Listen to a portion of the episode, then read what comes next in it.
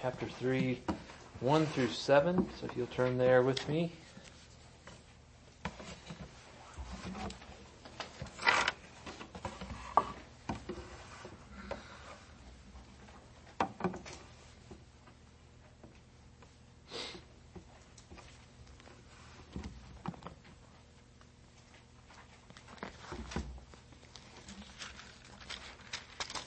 Let's pray together here. Our Father, we know that your word is powerful. We are sustained by it. The universe is sustained by it. Uh, even the fires of judgment are restrained by it. We turn now to that same word, which you have given us through your apostles and prophets. May it have its effect on us. May it powerfully change the way we live let us be so captivated and controlled by your word throughout our lives that the things of earth grow ever more strangely dim. By your word and spirit, soften hard hearts, illumine uh, dim eyes, and, and move idle hands to action, we pray. All of this by the name of Christ. Amen. Let's stand to read God's word. 2 Peter 2, or 3 rather, 1 through 7.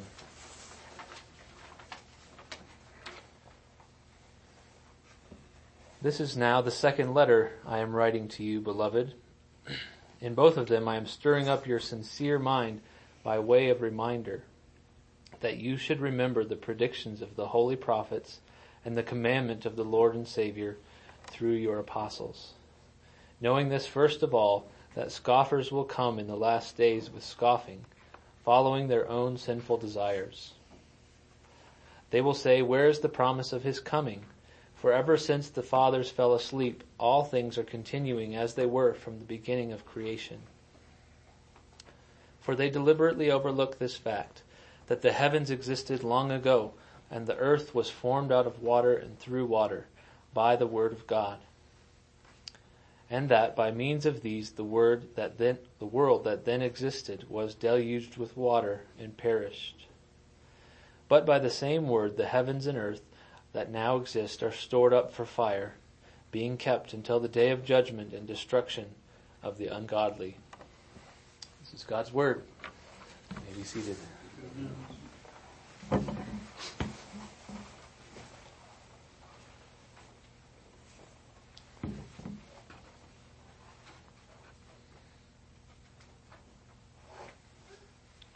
We read Psalm 1 earlier for call to worship, but I'm going to read it again. I think it's so relevant to this text. Blessed is the man who walks not in the counsel of the wicked, nor stands in the way of sinners, nor sits in the seat of scoffers. But his delight is in the law of the Lord, and on his law he meditates day and night. He is like a tree planted by streams of water that yields its fruit in its season and its leaf does not wither. All that he does, he prospers. The wicked are not so, but are like the chaff that the wind drives away. Therefore the wicked will not stand in the judgment, nor sinners in the congregation of the righteous. For the Lord knows the way of the righteous, but the way of the wicked will perish. Over the years I've kind of come to see Psalm 1 as the psalm of location. Blessed is the man who walks not in the counsel of the wicked or stands not in the assembly of the scoffers, rather he, he sits under the law of the Lord. That is his location.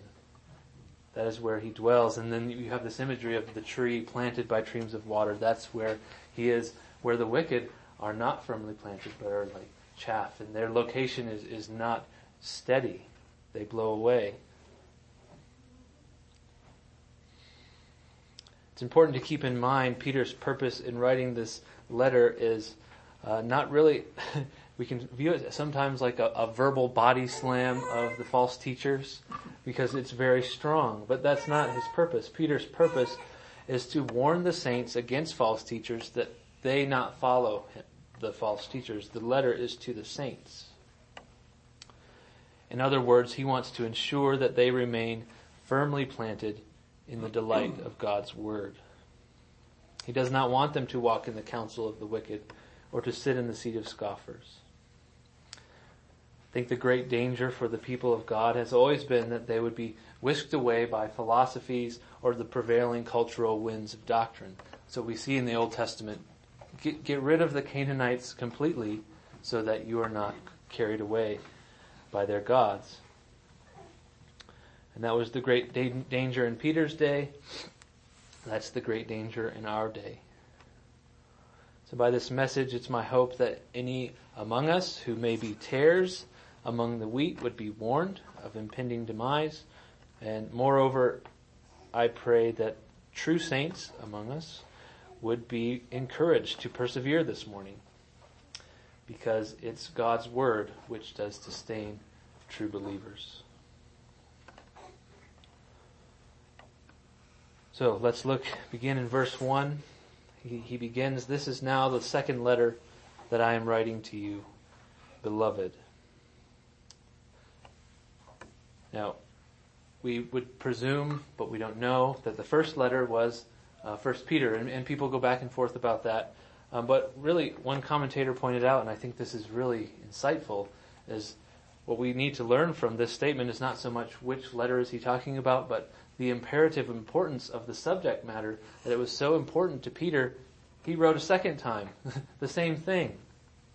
His repetitiveness is seen here in the importance of the topic and also the love which he has for the saints. He calls them beloved. As I said, this letter contains strong words and forceful arguments, and, and, he's come down really hard on the false teachers, and in fact proven them to be enemies of a biblical gospel. But none of these uh, arguments or forceful words were issued forth from a spirit of arrogance or a desire on Peter's part to be right or to win a battle or to win a following to himself. They've come from a sense that the contents of this letter are urgent and urgent need for the community of the saints to which he writes. Because he loves them. They are his brothers and sisters in Christ, and he's concerned for them, for their spiritual and eternal well-being. We should take note to follow Peter's example here. Peter is concerned about the well-being of the saints. Are we really invested in the well-being of our brothers and sisters in Christ? Do we really care about their spiritual and eternal well-being? Do we care about what they believe? We notice Peter's initiative to write them not only once but two times, and his persistence reflects his attitude about truth and in pastoral care of the flock of God. I don't think that I am, and I wonder if we are persistent in caring about our brothers and sisters and presenting truth to one another in the way that he is. Or perhaps better word than persistent would be are we long suffering? Are we enduring over the long haul? Are we patient and prayerfully present for our brothers and sisters? We should seek their well-being and be willing to reach out to them in a spirit of love and of warning as he does. take note here the connection between love and truth, or love and warning. Peter loves them. He calls them beloved, and he issues this warning from that spirit of love. Uh, truth today is not usually an accepted metric of diagnosing kind of the comprehensive health of a person. What somebody believes is really kind of up to them and, and truth should be irrelevant. And we, if we observe an error, that's not really acceptable. Peter, on the other hand, sees these grave dangers and errors and he turns and warns the saints. There is in fact a virus infecting many in the church and Peter cares enough to labor to root out that virus.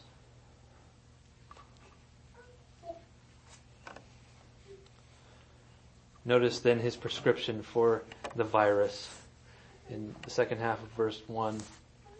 In both of them, both of the letters, I am stirring you up by sincere mind by way of reminder. I'm stirring up your sincere mind by way of reminder. A brief skim of 2 Peter will reveal that this is not a, a fluffy attempt to win the false teachers over by friendship. and nor was First Peter, which in all likelihood was the first letter. The purpose here, he says, is to jostle their recall. That's important. He's, he's stirring up their minds, jostling their recall. They've known this stuff before, they've heard it before. But it must be brought again to the forefront of their minds. It must be stirred up. The language in the ESV suggests that he is reminding minds which are already sincere. I, am reminding, I'm stirring up your sincere mind which you have. But I think that the imagery is a little different in, in Peter's intention. I think for the image that I have in my mind is kind of a, a cup with liquid and, and the, the solids sink to the bottom, kind of like a, a Italian dressing. All, all the solids sink to the bottom, and it's got to be stirred up. So he's stirring up what's in their minds, a sincerity in their minds. That way it can be useful to them. And if anybody needs the sincerity of our minds stirred up, I think it's modern day Americans. The, the old timers, the Puritans often warned of, of something they called levity which I would define a little different than we use it today, perhaps, but they, they would be referring to flippancy or insincerity. Um, not necessarily, they weren't opposed to laughter or, or joy in the appropriate moments. And surely they had a sense of humor as well. But they were concerned, especially on matters of truth and of God, that men, women, and children not be flippant or lackadaisical. And I've noticed this is interesting. The most esteemed personality trait in our day and age and culture is to be funny. If you meet a new person, what, what do we most often say? I, I liked him. He was funny. How often do you say, I liked him. He was sincere. Do you ever hear that, I like him. He, he's concerned about truth and holiness. I, I want to be around that more.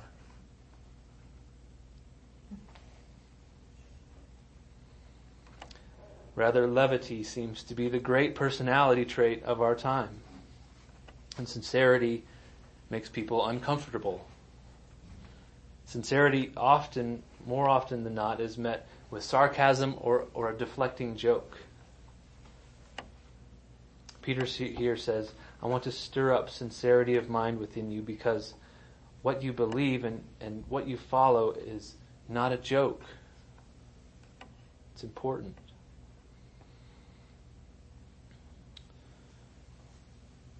Peter stirs up our minds so that sincerity would be applied to God and to what God says.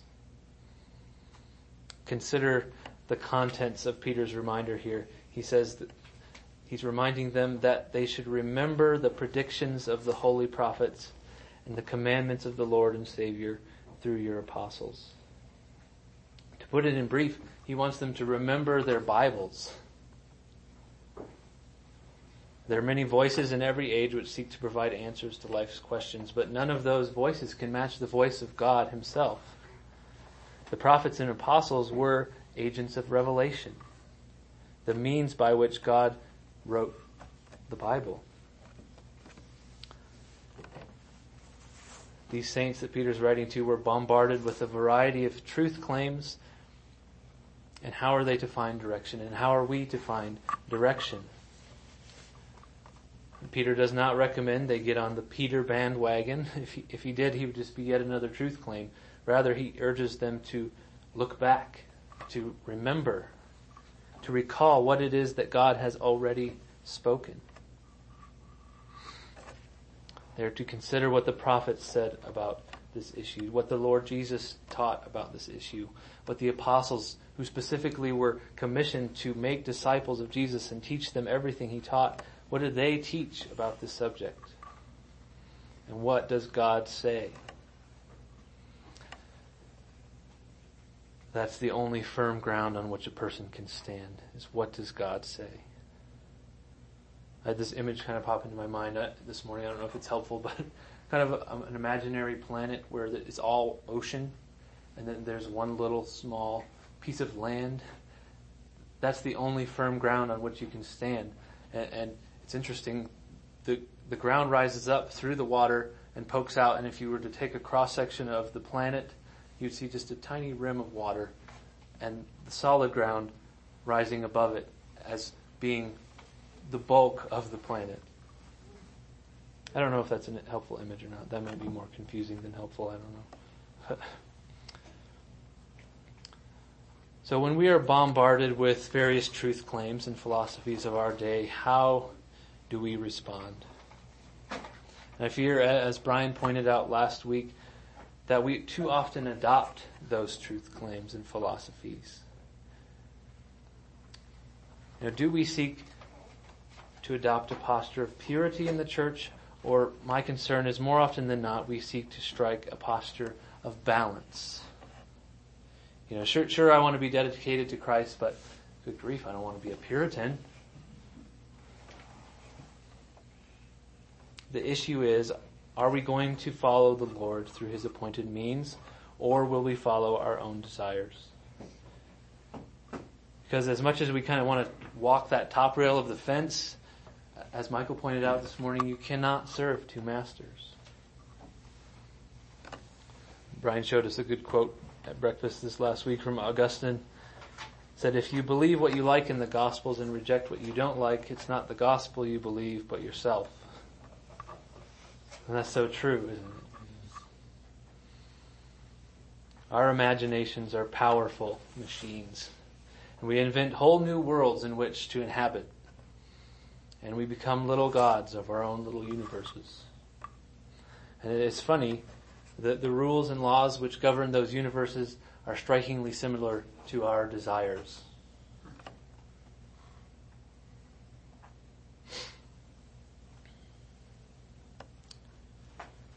That was the problem in, in, for the false teachers and the scoffers. If we read verse 3, knowing this, first of all, that scoffers will come in the last day with scoffing, following their own desires.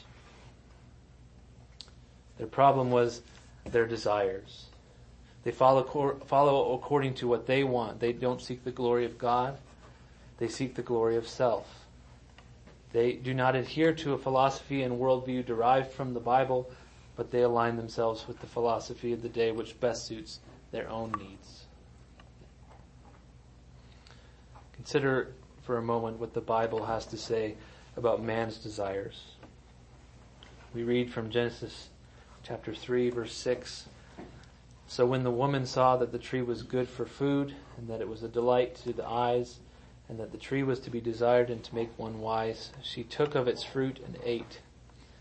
And she also gave some to her husband who was with her, and he ate. It looked good. She desired it. She wanted it. it led to the fall of creation. Genesis 4, God says to Cain, Sin is crouching at the door. Its desire is contrary to you, but you must rule over it. And in Psalm 10, we read, For the wicked boasts of the desires of his soul and the one greedy for gain curses and renounces the Lord. So knowing then this biblical anthropology of desire, should we, should we follow that prevalent advice of just follow your heart? Should we follow our heart? We all know Jeremiah 17:9, the heart is deceitful above all things and desperately sick. Who can understand it? The things that we want naturally are not the things that God would have us to want. The voices of the false teachers and scoffers uh, will be pleasant voices to unredeemed ears because the wicked desires of one man are really not all that much different from the wicked desires of the rest of mankind. On the other hand, we are redeemed people by the purifying blood of Christ. As such, we have that new man given to us, seeking the desires of God, and we have at the same time that old man, the remaining man of flesh, which, which seeks the desires of self. So we must be constantly sending reinforcements to the new man in that battle which rages within us. And we, we must labor in prayer and in the word by the power of the Holy Spirit that the new man be constantly taking ground against the old man. We must, as Hebrews says, learn by constant practice to distinguish good from evil. Least we, like the scoffers, be found following our own desires rather than the desires of God.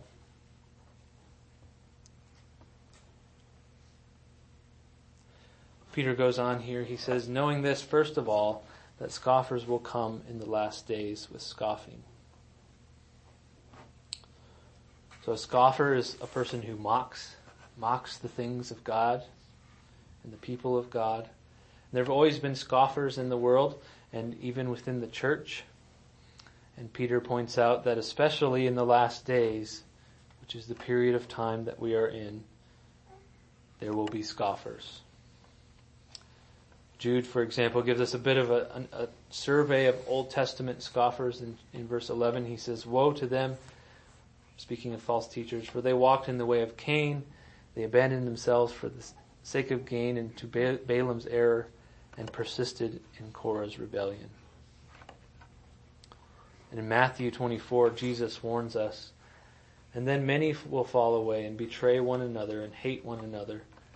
And many false prophets will arise and lead many astray. And because lawlessness will be increased, the love of many will grow cold. But the one who endures to the end will be saved. And the apostle Paul writes to Timothy in chapter 4, now the Spirit expressly says in latter times, some will depart from the faith by devoting themselves to deceitful spirits and the teachings of demons. These are descriptions of the last days, which I take to be the period between Jesus' ascension and his second coming. This is the period we live in, marked by false teaching. We should not think that because Jesus has come and set up his church on earth that somehow we will be exempted from the false teachers and scoffers who have always plagued God's people, but in fact, it will be intensified. But we should also be encouraged because we know that, that Jesus is a wise farmer. He tells the parable in the Gospels of, of the enemy that came and sowed seed, uh, uh, weeds among the wheat and when the workers realized there's weeds among the wheat, they said, should we pull the weeds out? And he says, no, least in gathering the weeds, you should root up the wheat among them. Let both grow together until harvest, and at the harvest time, I will tell the reapers, gather the weeds first and bind them in bundles to be burned. But gather the wheat into my barn. Jesus is a, a good farmer. He knows what he's doing. He knows how to cultivate his church. Then in verse 4, he says, he gives us some specifics of what the false teachers and scoffers say. He says, they will say, where is the coming of his promise, or the promise of his coming? For ever since the fathers fell asleep, all things are continuing as they were from the beginning of creation. So these people mock and, and question. They basically say, well, what major event can you point to? on, on what basis can we say something as dramatic as the return of Jesus and judgment will happen? Hey, really, what's the big fuss over eternity and judgment? Why are you so wound up about that? Ever since those old guys died, those men who prophesied that and the patriarchs died, things have gone on since they, just like they always have from creation. No big change, no great judgment. Everything goes on. First of all, we might want to point out that that is a very shallow view of redemptive history. I mean, what, what would they make of events such as the fall, or, or the exile, or the event of the incarnation of Jesus Christ? These are major developments in the storyline, and far from continuing as they were from the beginning of creation, these folks, they, they really have to Thomas Jefferson their Bibles if they're going to say that. Peter notices that as well, and he, he hammers them for it. He, he points out, what about the flood? Verse 5, for they deliberately overlooked this fact that the heavens existed long ago and the earth was formed out of water and through water by the word of God. That by means of these the world that then existed was deluged with water and perished. What about the flood? They have disregard for the creation account, which speaks plainly of earth and water being separated at God's word, his spoken word. And the best way, I think, to understand this sort of odd phrase, formed out of water through water, is that the KJV has it, earth standing out of water and in water. You can think of God's word as He's peeled back the waters and the earth emerged. That, that's kind of how I see that phrase. I kind of think of uh, the parting of the Red Sea or the Jordan River, these micro miracles that kind of reflect creation. But here's what it come, comes down to is, is that they deliberately overlook, or some translations say they intentionally forget, or are willingly ignorant that God did since creation judge mankind in a catastrophic way. Their, their premise is wrong and therefore their conclusion is wrong. God will judge the world in righteousness by a man whom he has appointed. And what they fail to understand is that God's word is consistent. His word is the word that, that separated the waters and pushed up the mountains. And his word is the word that made the waters collapse back and flood and deluge the whole earth in judgment. It's God who decides. And when He speaks, the action happens. So to neglect God's word is not just a failure to, to read God's word, but a failure to understand God's providence because His providence upholds the universe. In verse 7, he goes on, By the same word, the heavens and earth that now exist are stored up for fire, being kept until the day of judgment and destruction of the ungodly. God cannot be accused of laziness or inactivity as we wait for that season of judgment. You know, he's not sitting idly by waiting for kind of some green light to say, okay, I can go ahead and judge the world with fire. He, he's not paralyzed with indecision. He's not forgotten the sins of men. He's not waiting around twiddling his thumbs until he gets bored enough to, to go ahead and, and press the, uh, the missile button. He is right now actively, as we speak, with his strong arm holding back the floodgates of the fires of hell. The heavens and earth are condemned and slated for demolition, awaiting the day of judgment and the destruction of the ungodly. I think of Jonathan Edwards' sermon, The Sinners in the Hands of, the, of an Angry God. He, he speaks of the spider held out over the fire, and there's one thing, and that's the strength of his fingers holding that thread. And he could, at any moment, drop the spider into the flames. It's his decision and he actively upholds the universe by the word of his power. So one day, he will speak, and judgment will be so. Peter's purpose in all this is to show really the insanity of the scoffers who think us simple minded and ignorant for believing in a future judgment. That they might think us old fashioned, behind the times, and backwards. But Peter proves here, if we are to listen to the scriptures, we who are sincere of mind believe God when he speaks. And it is they who remain in willful, willful ignorance. I kind of think of the many today who would kind of deny the return of Jesus in, in judgment. Um, the unbelieving portion of the scientific community who would kind of have us believe in a naturalism that everything just falls out from a natural order, or the spiritually or even philosophically apathetic minds who simply just don't care. they match that description of the willfully ignorant very well.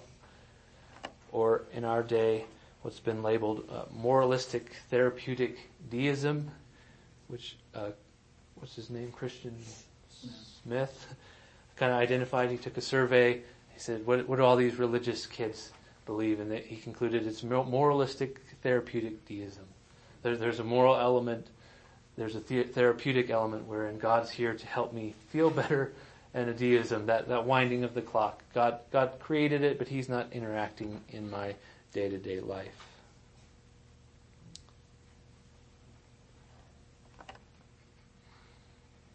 All of these and many more disregard the word of God. They're not sincere of mind. They are not concerned to live a life unto God. They're not concerned as to how they might be made right with Him.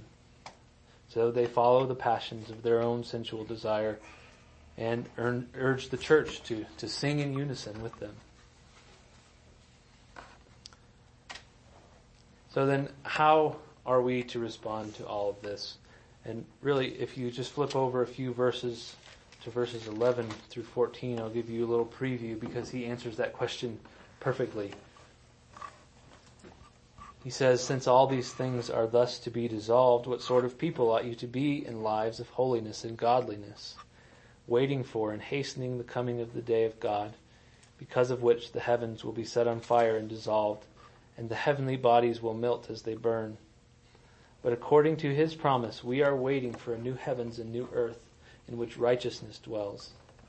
Therefore, beloved, since you are waiting for these, be diligent to be found by him without spot and at peace. So the response I hope this morning that we get from this text is that we should we should feel the gravity of Peter's reminder. It was important enough for him, an apostle of Jesus Christ, to have written about not once but twice we should allow Peter's reminder to be kind of the spoon which stirs up the sediment in, in our minds of sincerity. God's word by which he governs the universe is one and the same word by which we are, are privileged to hold in our hands and read with such freedom. And it is the same word by which he will one day judge the world in fire.